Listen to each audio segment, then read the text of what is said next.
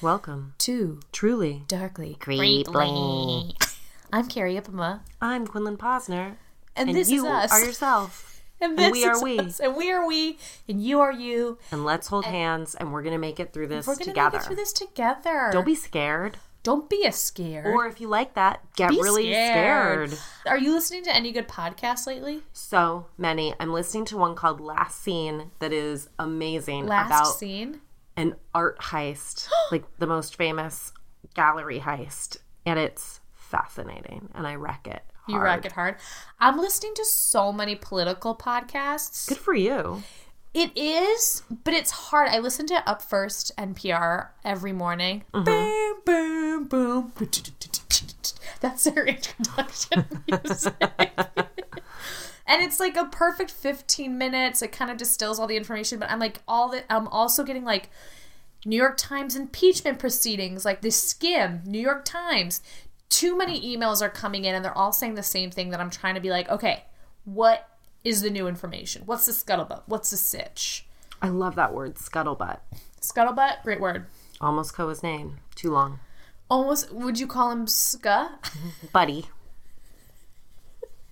Butty. Butty. with two Scuttlebutt. T's. Oh no, it's with two uh, T's. Butty. Come here, Butty. I just love the idea of a naming like T. Yeah. like a really hard T. yeah. We had a. Oh, speaking of politics, how do you say the word C L I N T O N? Clinton. I don't know. I think I say Clint, Clinton. Clinton. no, I'm thinking of it Bill too much. Clinton. Yeah. Bill Clinton. But it's weird. Clinton. My cousin's name is Clinton, and I Clint Clinton. I can't. re- I don't remember. I'm like Clinton. Clinton, like right, Clinton. It's a weird name. Also, I should stop saying the word Clinton because it just sounds like I keep saying the word. Yeah. Yeah. So It's not that kind of podcast if you're just tuning in. Don't get excited. Or do get excited. well, speaking excited of this, and is actually scared. a perfect segue Great. Seg it. because I am doing today the mysterious death of Natalia Nikolaevna Zakharenko, also known as Natalie Wood. Oh, I'm so excited you're doing this. Oh my god, I'm so excited that you're doing this. I really am. This is like something I'm very, very curious about, and I've never deep doved Yeah. into it. You know, I haven't deep doved either, um, but I did deep dove for this. I got a lot of information from like Wikipedia, Vanity Fair, um, Deadline. Is Deadline rare? There were a lot of weird. I went on a history, biography.com. Um, there even was a tab open that was like Britannica's Webster like encyclopedia, and I was like, this is not new information. But I found out some like really interesting things about her, and I'm gonna go into like a little bit of Natalie's like life beforehand, before the disappearance or the before the death, before her death. So she was born. Her parent. She was born.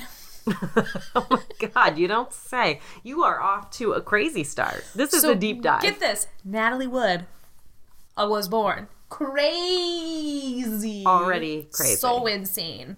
So she is a descendant of Russian immigrants, hence the name Natalia Nikolaevna Zakharenko. Crime and punishment, ladies and gentlemen. what is it? Always three names. So this is like a little bit of a weird, a weird thing that I just wanted to sprinkle in as a fact. A lot of the information came from her sister, Lana Wood, which I do think it's interesting that her sister, I'm just saying it now, her sister obviously, Wood is a stage name that Natalie took, but it's pretty interesting that Lana also took this name, Wood. Oh, they both did. Okay. but I don't think Lana was an actor, or I don't know. Oh. So it's a little bizarre. She was like, I want everybody to know that this is my sister. Back the fuck off. So Natalie was the second child in the family. I don't know of how many, but she was the second child. And this is noteworthy because apparently when her mom was a child, like she went to a she like escaped from Russia and then went to China and they met a fortune teller and the fortune teller told her that her second child would be a great beauty and known throughout the world. Hmm. And the fortune teller also said that they must be aware of dark water. Who is the fortune teller? No names, but apparently, She like could be rich. she could be rich. But I think so. This is important because it was noted that like the mom was trying to make this like beginning prophecy true and also like instilling the fear into young Natalie of this dark water. So Natalie was notoriously afraid of water. And apparently, this woman was like such a crazy stage mom. A weird story that I found that I just thought was like pretty crazy was she had to go, she was shooting, she was like a child, she was a kid. Um, it was an Orson Welles film, and she had to go audition. And part of her audition was they had to make sure that she could cry on command. Mm-hmm. And apparently, her mother took her aside and was like, Think of the death of your dog she started crying and she like shoved her in front of the camera. That's one take of the story. The other take that I also read was like the mother. This is so dark. The mother like had little Natalie and she took a butterfly and plucked the wings off the butterfly and then when Natalie started crying she shoved her in front of the camera. So like These are two very different stories. very different stories, both very dark. The butterflies is dark. it's very Zork sided. So I was like, that's crazy. So she was like a child star. And what made Natalie Wood so important, I mean, obviously I know her from A West Side Story, Maria, course. um, which is interesting. She's playing a Puerto Rican, but she's Russian. What was interesting to me is like she she was a true child actor. So she was in Miracle on 34th Street. That was her. She was the little girl, but she was someone who like was aging through Hollywood in a in a in a way around that time in the 1950s. I think more so than like Judy Garland in a lot of ways. Maybe not more so. I don't mean that. Listen, I love Judy Garland. That's not what I'm saying. What I'm saying is like Natalie Wood like truly aged through Hollywood, where like I feel like Judy Garland was playing a lot of young people for a long time. Oh, so you mean she was a kid and then she was a teen and then Yeah. she was a so She did yeah. Rebel Without a Cause when she was 16. They actually, she had a nickname called One Take Natalie, Oh, she was so excellent. which is kind of incredible. She had three Oscar nominations before the age of 25. And that was just recently beat by Jennifer Lawrence. So she was in Gypsy, West Side Story, Rebel Without a Cause, Miracle on 34th Street. Um, she was like a part of this, I think, like studio thing where she was like a studio. She was like famous and a studio got her and then like sort of just made movies with her. Right, right, right. Um, they did mention, and I think it's worth noting in some biographies of her, she talks about a very brutal rape at 16 that she confided in five friends. Harvey Weinstein. Seriously. But apparently, like, she confided in five close actor friends who then, like, told this biographer. I don't know how important that is to the story, but I just think it's worth noting that, like, and she had to be around this rapist, and apparently it was incredibly violent and really traumatic and really. What do you mean she had to be around him? Like he was she, in the industry. She never reported. He, was, was an actor. in- He was a big actor. No, I, don't need know to his know name. who it I know, was. but apparently she like would be around. Like she just had to like be nice around him, and like her whole career was around this person. It we is have to research this and I figure know. out who it was. so, but I just think it's worth noting that like she'd gone through some shit. You gotta believe some Natalie Wood. So switch gears. This is gonna be the worst segue ever.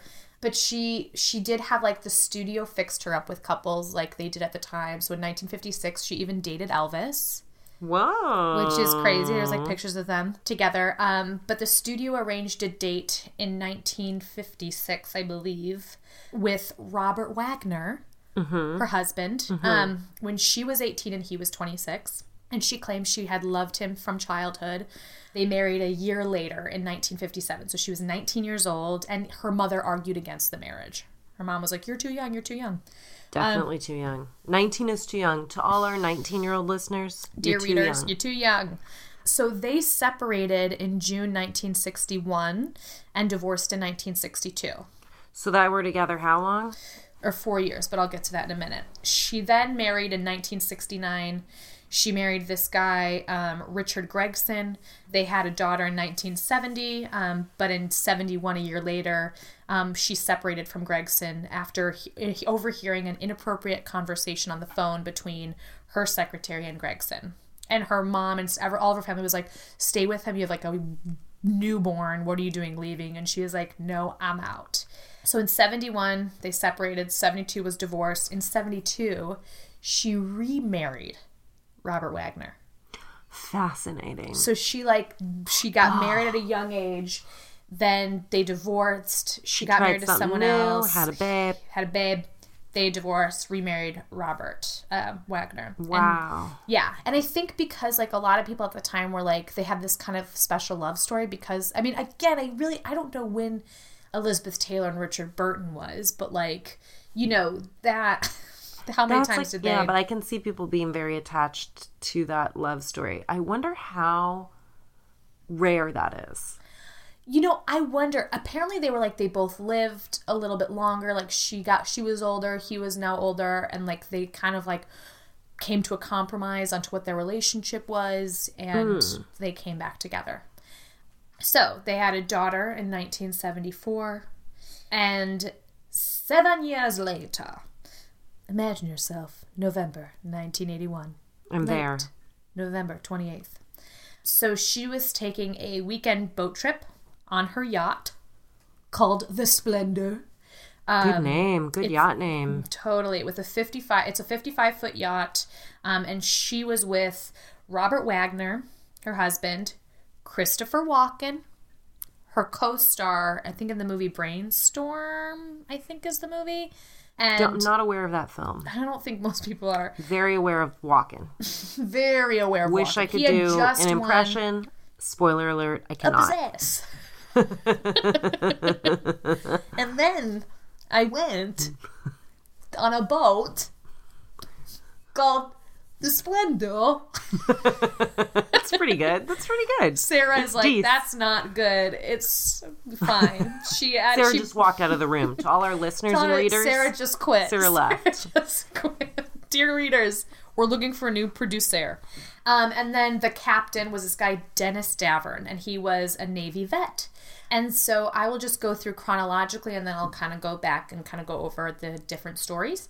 At 1.30 in the morning, so they had gone out the four of them had gone out it was around thanksgiving the four of them went out for like dinner had a lot to drink on catalina island and they came back i think i'm not sure totally around what time but i think i saw like nine or ten they took the dinghy back to the boat. to the boat to the 55 do. foot yacht splendor and then mm-hmm. they like had a bunch of drinks at 1.30 in the morning wagner went down to see find his wife and she was missing um, and that is when they reported her missing on november 29th 1981 at 7 o'clock in the morning they found the 43 year old natalie wood they found her body one mile away from the boat with a small Valiant brand inflatable dinghy beached nearby.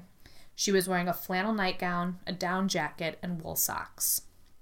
So it looks like she got drunk, left the boat in a dinghy, and fell out of the dinghy drunk and died. Is that like, like all appearances? Yeah, Point yeah. to That's that narrative. appearance, Yeah, she did have No shoes. No shoes.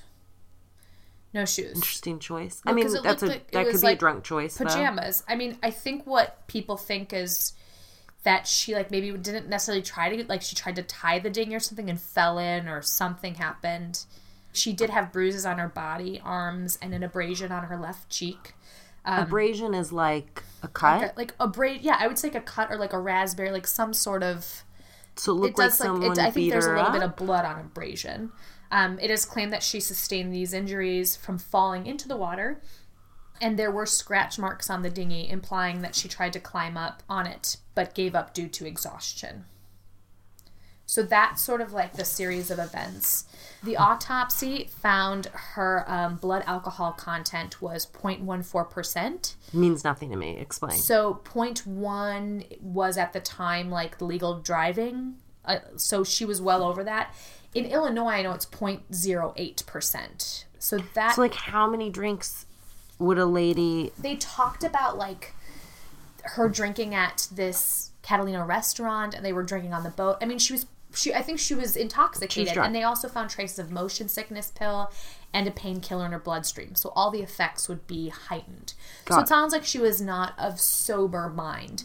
So the case ended up being closed December 11th. So two weeks, 12 days, two weeks later, Um, and it was listed as an accidental drowning and hypothermia.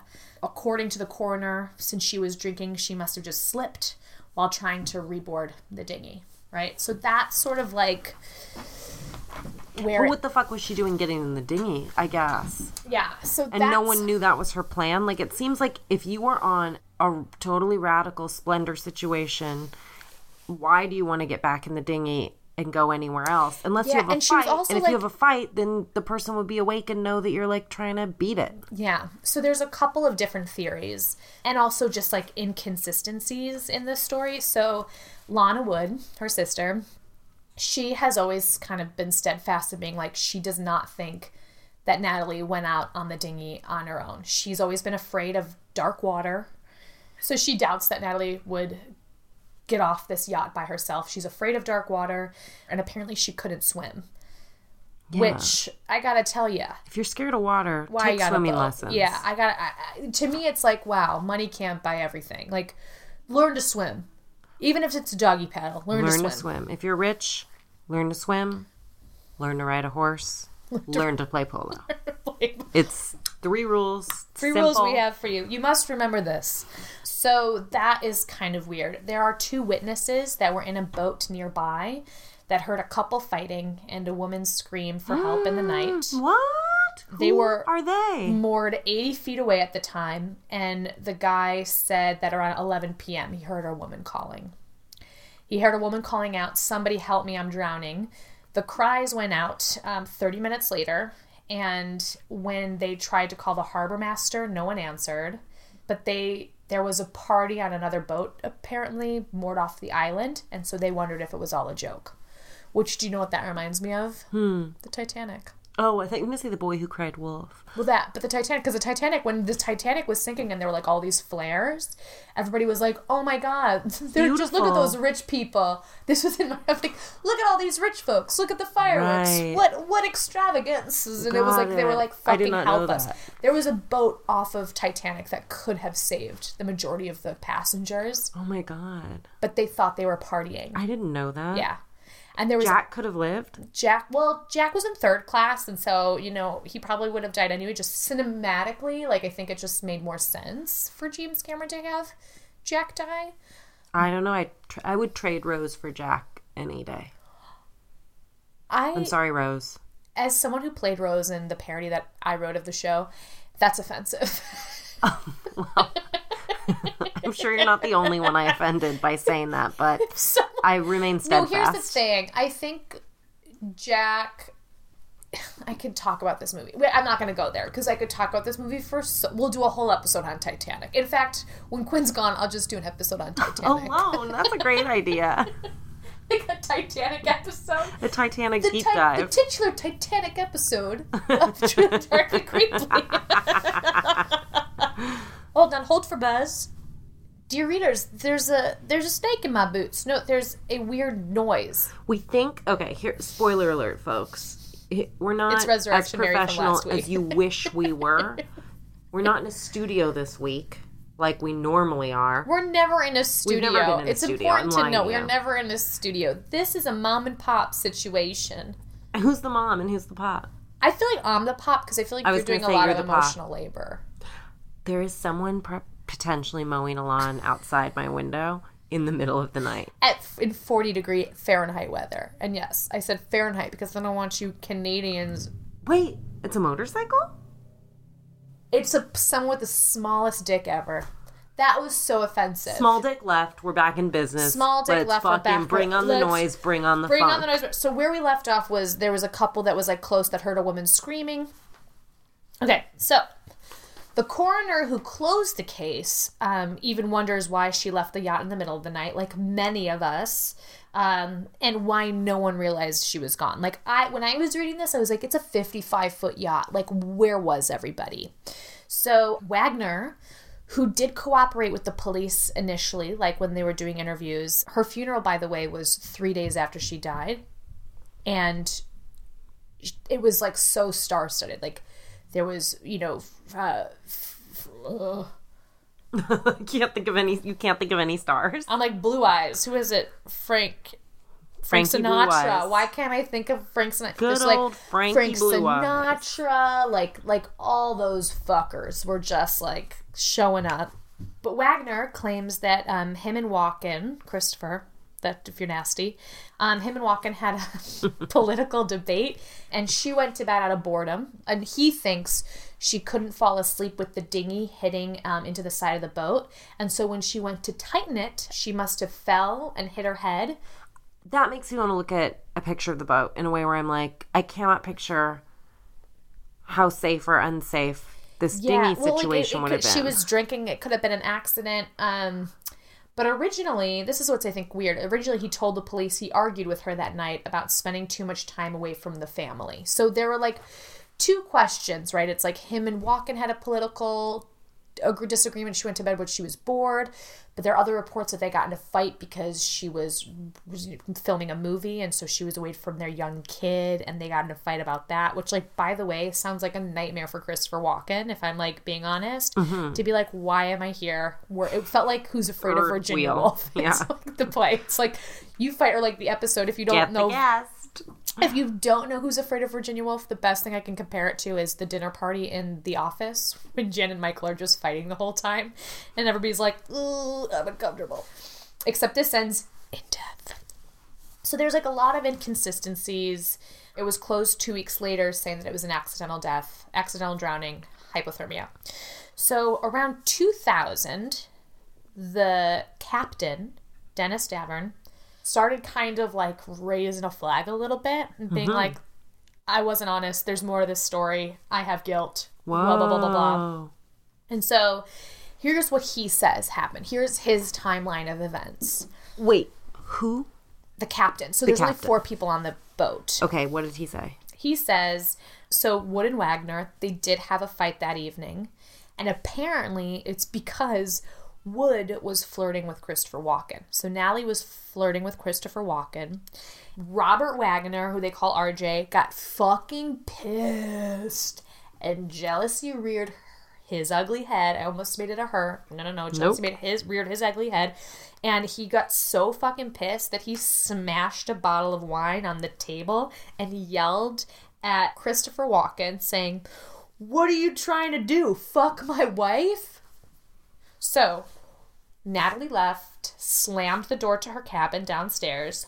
Wagner followed, her husband, and apparently they got into this like fucking epic fight. Davern claims that he heard the dinghy being untied before Wagner returned tousled and sweating profusely. Walker was in bed. Walker then went to bed, and Wagner and Davern stayed up drinking more and more. And around 1.30 in the morning, he said he would check on her. So at 1.30, he went down, he checked on her. He was like, oh, I can't find her. And the captain was like, oh, we should search for her. Again, this is all the captain's recollection. Mm-hmm. The captain's like, we should search for her. We should put on the floodlights and search the area. But apparently, Wagner prevented him from turning on the searchlights and notifying authorities of her disappearance because he didn't want to attract too much attention.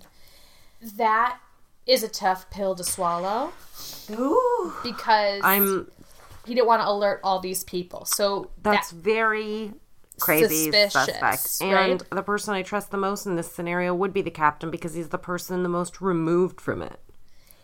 Yes, but he also like had a lot. I mean, this is saying that he lied to investigators. Like he's basically incriminating himself in a lot of ways because this would make him an accessory. Well, but it's also like he's. I don't know. I trust his account more than anyone else that can tell what happened. Yeah, yeah. I mean, I think Christopher Walken. What does he have to gain by saying Christopher that's Walken how it has went said down? like very little Christopher Walken it. won't talk about it, right? He really won't talk. He lawyered up right away, but he cooperated with the investigation immediately. Like he, I'm sure publicists were involved. Like I'm sure all this shit happened because he was like, "What the fuck." Um, so they he like prevented them from putting on the floodlights, and I think the reasoning Wagner was like, "I don't, I'm like we're famous. We don't want the tabloids or press. Like I don't know what's going on."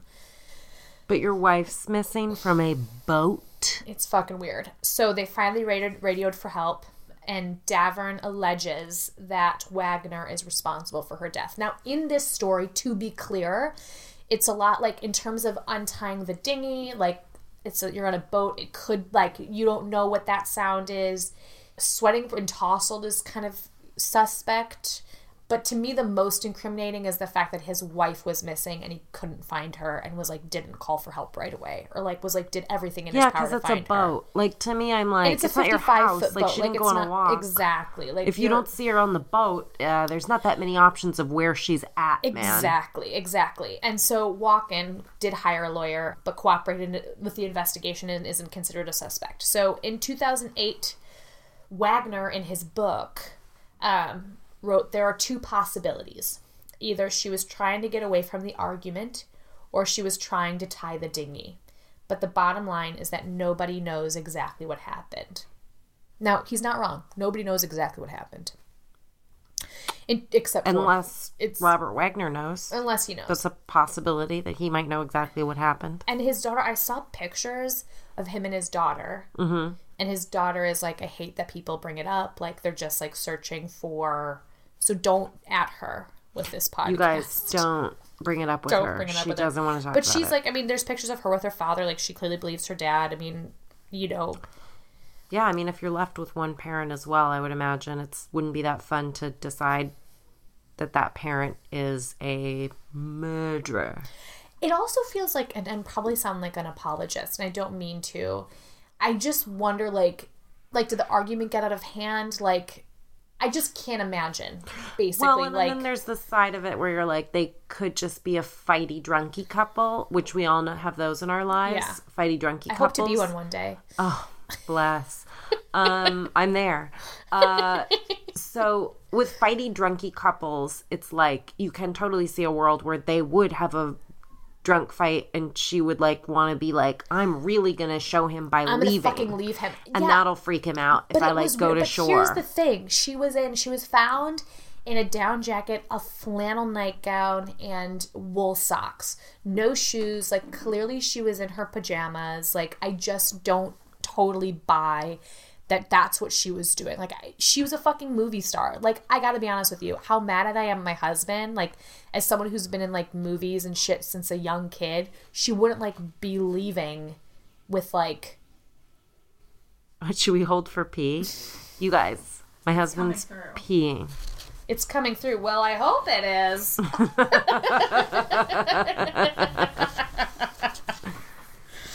Do you think someone broke into the house and is the one making the noise? I just can't believe that my husband would do that.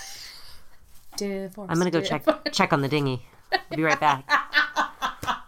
Just kidding. That's just such a kidding. That's a tasteless joke, and I apologize. You are a little tasteless.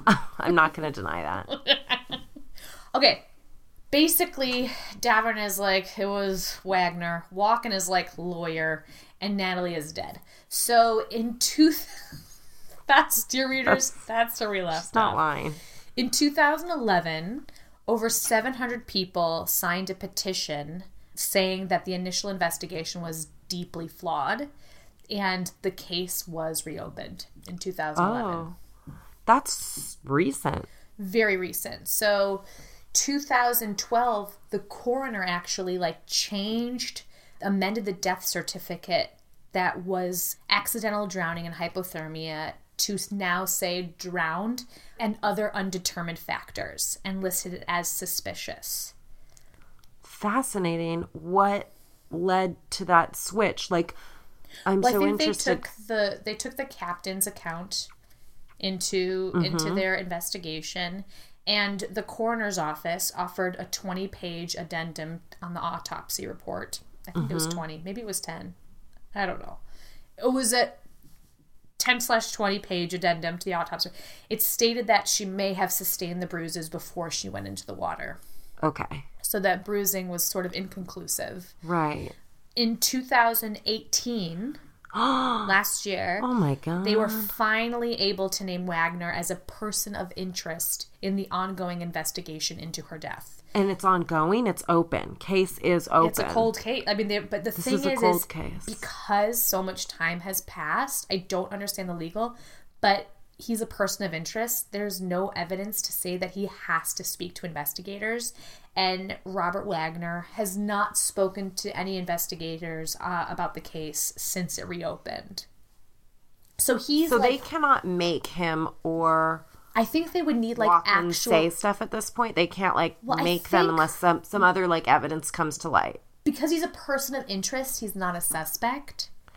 That I think in t- like in Um, terms of like legally, I do think there's a difference between the two. Maybe I'm wrong in that. Yeah, no, no. because it does feel like they don't have hard evidence to tie him to that that any sort of questioning would have to be voluntary and his lawyer is denied Yeah. he's denied like there's no reason There's no reason for him to speak about it. exactly he's 89 years old still alive robert wagner So this secret, the answer will die with I mean, if he was a part of it. I mean, I'm saying if just because there's so much we don't like Lana Wood, her sister has been like even on the day of her funeral, she went up to him. He was like sit he was like crying in like their room or whatever. And Lana Wood came into his room and was like, What happened? And mm-hmm. he was like, I don't know. And someone had to escort her and someone escorted her out of his room. So there's like it's just like deeply shrouded in mystery in a lot of ways, and I wish I had an answer for you, dear readers. But Christopher Walken not saying anything, R.J. Wagner not saying anything, David Davern he is saying things, but it's just one account. I mean, I think what's fascinating about this, and if you heard one of our other podcasts about the only murder in Antarctica, it's one of those rare things where they have every suspect mm-hmm. in one place at one time and it's all hearsay like there's Yeah. no way to account for what happened i think what is Well, you clear also, you know what? You're saying it's just da- Davern, but it's also the people that heard the screaming. That's that is that's couple which other is again it's really strange to me that those people that were 80 what more than 80 feet away Heard that like screaming. heard screaming and but even the captain didn't say. Well, I just assume they're drinking. There's probably like loud music. It's windy late night. It's cold because they might have been inside. My sort of bullshit is like they closed the case in 11, 12 days. Like that to me is surprising. Mm. Like why did they close it that fast if clearly like I don't know. That is suspect to me as well. But I would say, dear readers, if you know what happened with Natalie Wood, please email us. What the hell We happened? really to need to Natalie know. Wood? Yeah, and she was so good in West Side Story. She was so good. She's so beautiful. And what was crazy is like her and Robert like divorced, got back together, like they had this like seeming love story. They had two kids. It just is like, ugh, it's so sad. That is so sad. So anyway, so and Good story, Kerry. thanks. I wish I had more answers for you. I wish I I, had you more did answers for you, too. dear readers. Maybe the answers are forthcoming. We may never know. Kerry, I'm about to tell you um, a story. Tell me more. Tell This me more. story I had help telling from Bustle, Wikipedia, The Daily Dot, The Lineup, The Telegraph, and The Paranormal Guide. And I'm just going to dive right in. The year was 1972. We're really in the same like we're era. loving it. Like there's yeah. something, and I also feel like there's something about it having like time since then that I feel like it makes it easier to tell these stories when there's such time from them. Yeah. like well, this story is no, I'm not going to spoil it by telling you about No, the story. I'm just going Tell to me, tell the tell me, story, tell me. and I'm not going to give you any idea what the story is, and then it will suddenly be in front of you, upon you, and all over you. oh, sounds Okay. sexual. It is. In 1972, we're hanging out in California with this guy, Bill Stoneham, and his wife, Rowan or Roanne. Tell me how you would say her name. It's R H O A N N. Roanne. Roanne? I like Roanne. I'm I actually go don't love the name Roanne. I, I just, I like it. It's different. She's What if it's different. like Ruin? What if it's like an Irish, What if or like it's Roan? Saoirse? Like what if it's like Roan is kind of cool. I like, I like Oh, Roan. Rune. What if it's Rune? I'm gonna call her Roanne. Oh, Roanne. So Bill and Roanne are hanging in their home in California. Roanne, she just wrote a poem Oh, she and the did. name of her poem was Hands Resist Him. Beautiful name. And at the time, Stoneham is um, an artist as well. And basically, he was adopted. He never knew his biological siblings. Oh, I'm telling this story really badly in like chunks that don't fit together because I'm excited um, to like get to the part that I want to get to. Calm down, Quinlan. You'll get there. You need to calm down. He's a painter and he's under contract with a gallery owner, Charles Feingarten. He has to produce two paintings a month for $200 each. It's not that good a deal for but, him. it, but it's in 72, so that means it was worth $3 million. Yeah, that's the translation of funds. Anyway, we established his wife writes that poem and he like sees the name of the poem. What's the name of the poem again? hands resist him Hands and then him. he like ends up the same time period finding this photo of himself 20 years ago as a kid next to a neighbor girl outside his house outside like a screen door and he's like i'm gonna paint this painting of me and this little girl and i'm gonna call the painting the hands resist him and it's Mm-hmm. I'm kind of suspicious. it's kind of a creepy painting. I'm going to show it to you guys. It's um this is the painting. So it's like that's him and then there's the glass door behind them and sort of a reflection of what looks like a waning moon, hands on the door, and then he made, painted her as actually like a doll. I don't know if you can see that, but like Ugh. she's like a wooden doll Creepy. and she's holding like We'll post it I on the Instagram. really when this. When this comes out, we'll post this photo on the Instagram so you Indeed. can see. we are organized. The painting measures 24 by 36. It's like a fucking oil on canvas painting. Okay? Okay. What he says about the painting is there are memories, echoes of all the life within a place. The hands are the other lives. The glass door, that thin veil between waking and dreaming. The girl or doll is the imagined companion or guide through this realm. So it is kind of like a creepily peoplies kind of situation.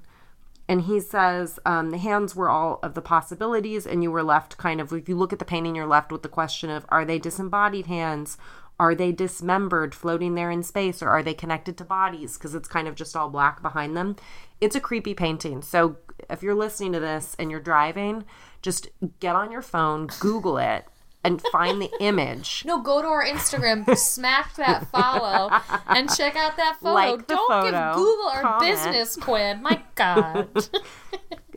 Google's not one of our uh, Google is, we are not sponsored by Google. Not but yet. we are willing, we will be sold out. Whoever wants to sponsor us, we do anything for money within reason.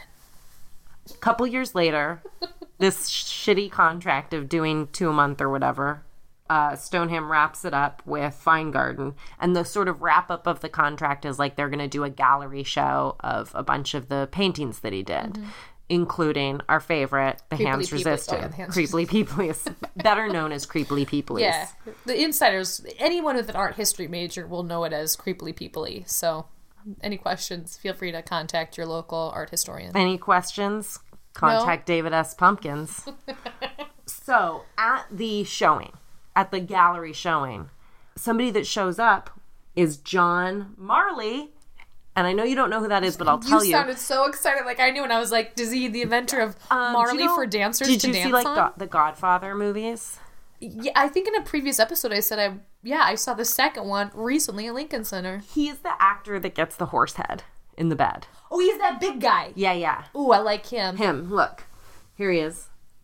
Yeah, Yeah, that guy John with Marley. that white hair.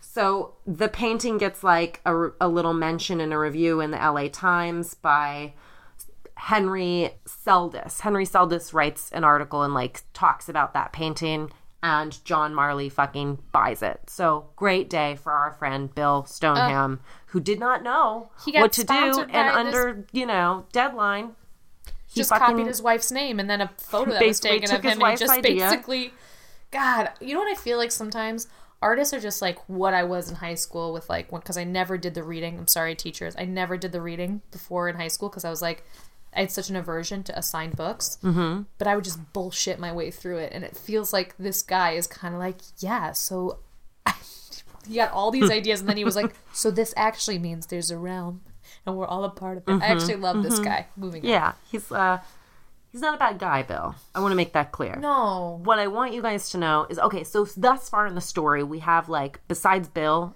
we have these three characters, right? We've got Marley that bought the painting, we've got Seldes that reviewed the painting, we've got Feingarten that showed the painting. commissioned the Within 10 years they would all be dead. all right. It it starts creepy and it ends disappointingly less don't so. tell the readers. Ah, sorry, readers. I Dude, just we'll I, cut I that want, I'm like managing your Dear readers, expectations. Yeah, don't, no, no, no. Let's let's really pull the rug out from All under right. them. Well, I'm gonna go like creepy, not that creepy. Back to creepy, not. Cre- it's gonna be a roller coaster. Get on board. Buckle I'm your buckling seatbelt. up. I'm listening to the Put on your helmet. And roller coaster. Although Mr. Seldes, who wrote the review, his death was listed by the police as an apparent suicide, the exact cause was not determined. And he died four years after writing the review. He also he was only 53. And then Feingarten, that was the gallery owner, dies seven years later in 1981. I tried to figure out how he died, and I couldn't find that information, but he was 60.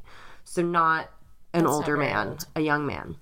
Marley, who bought it, dies 10 years later in 1984, but he was 77 and it was after open heart surgery. So that does not seem Yeah, like very suspect That- to me. no.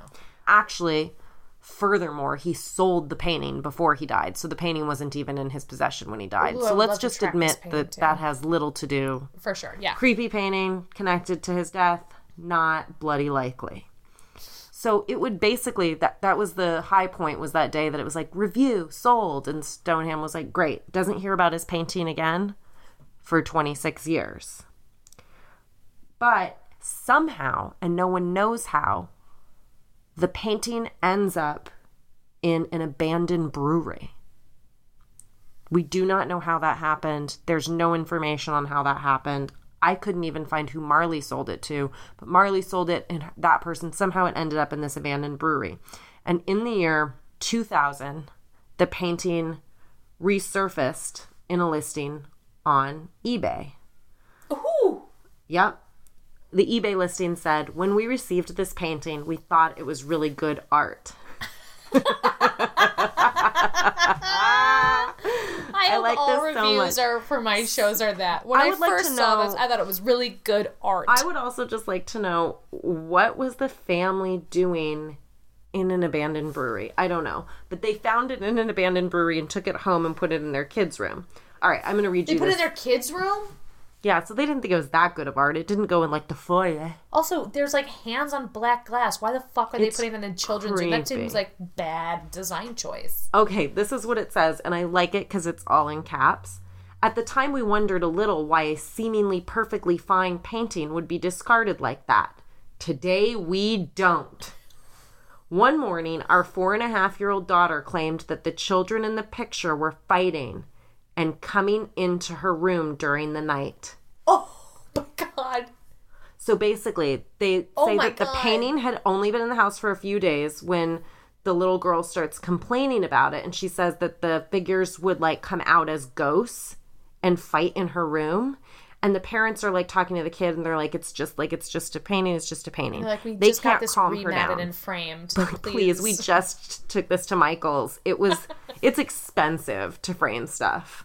So they're like trying to calm her down. And what they end up doing is they set up like a motion activated camera to watch the painting in her room at night, which it's motion activated. So it's like not going to go on unless there's movement, but it would come on and it recorded a couple pieces of footage. And what it seemed to capture was even though the color, like you can't see the kids moving at all, the colors in the painting changed and the object in the girl's hand, which isn't a gun, started to look like a gun. Like she was, it's like a battery or something. And it turned into a gun. But to be clear, also, I looked at these pictures and I'm sort of like, do you just maybe not know how like a night camera works? Like, the, I also am like really curious if they did this. Like, we found this for free. How are we gonna sell it for more money? I and like Love that. Let me be clear that I love that angle. And b- upon reading this article, don't be surprised if you see me putting things on eBay and attaching really crazy dark stories to them just to see what happens. They did have a warning on their eBay, though. Do you want me to read you the warning? 100%. Okay, I'll do it. It says, Do not bid on this painting if you are susceptible to stress related disease, if you are faint of heart or unfamiliar with supernatural events. By bidding on this painting, you agree to release the owners of all liability in relation to the sale or any events happening after the sale that might be contributed to this painting.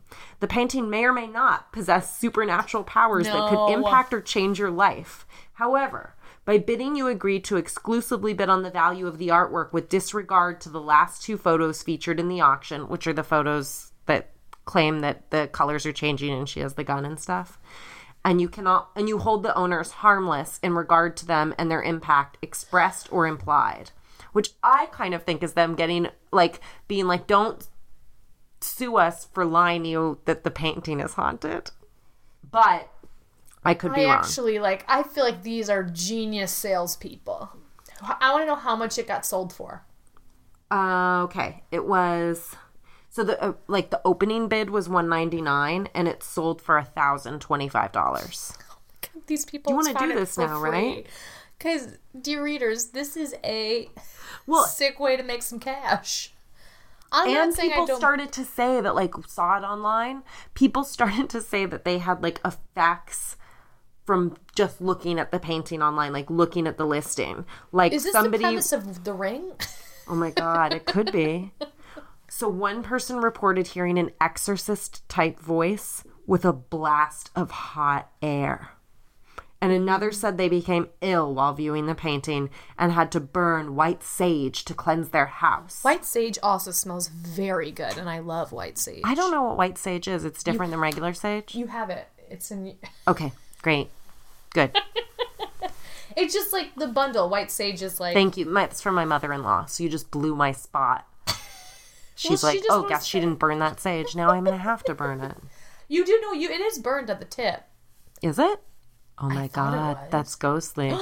and it's holding a gun. It's actually white sage is really good. I do feel like it does. I know this is very woohoo, but I do think there's times when I would like Oh. fight with my, you know, and I would put white sage, and I did feel better. I'll try it. What can I say? I'll try anything to feel better. Just don't look at this picture. Don't look at this. Other people painting. reported blackout and mind control experiences from looking at it. oh my god! So really, this just and this is like by looking at eBay. I want to be clear. The picture's not even in the same room. I love that. So the lady that buys it was a gallery owner. Kim Smith is her name, and that doesn't sound like a made up name at all. right. Kim Um, so she buys it for one thousand two fiver, and a month afterwards, she had an interview with this paranormal website called surfingtheapocalypse.com and I'm going to tell you what that. she says. What does she say? I wish I could report a bizarre happening or mind possession type of thing, but the unusual things started happening with the first email and counting. Smith said, Prayers and quotes from the scriptures from a man of faith. Advice how to cleanse my residence of this evil thing from a Native American shaman in Mississippi.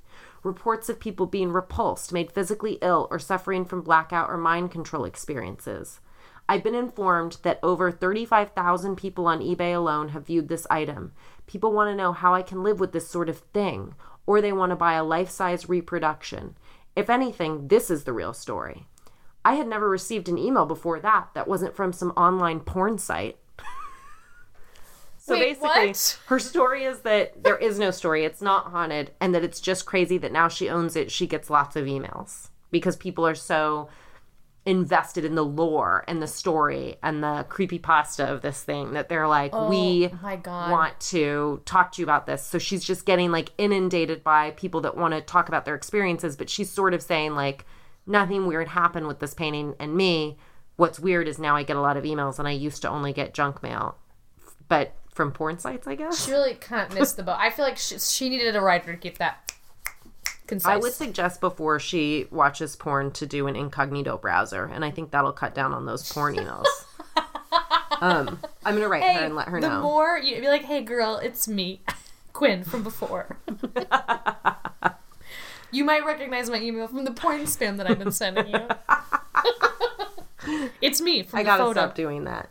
Today, the painting rests in a storage facility in Smith's Gallery in Grand Rapids, Michigan. She's now 61 and she's been only asked to bring out and show the painting six times.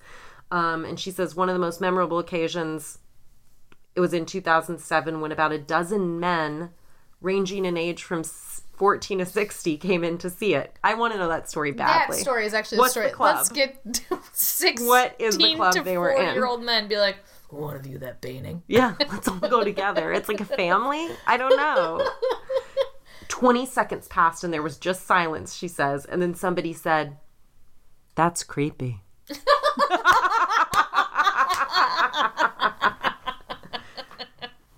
She recently received a six figure offer for the painting and refused. So Oh, she, you know, she's attached. I love her. I think she likes And getting she's those still emails. alive.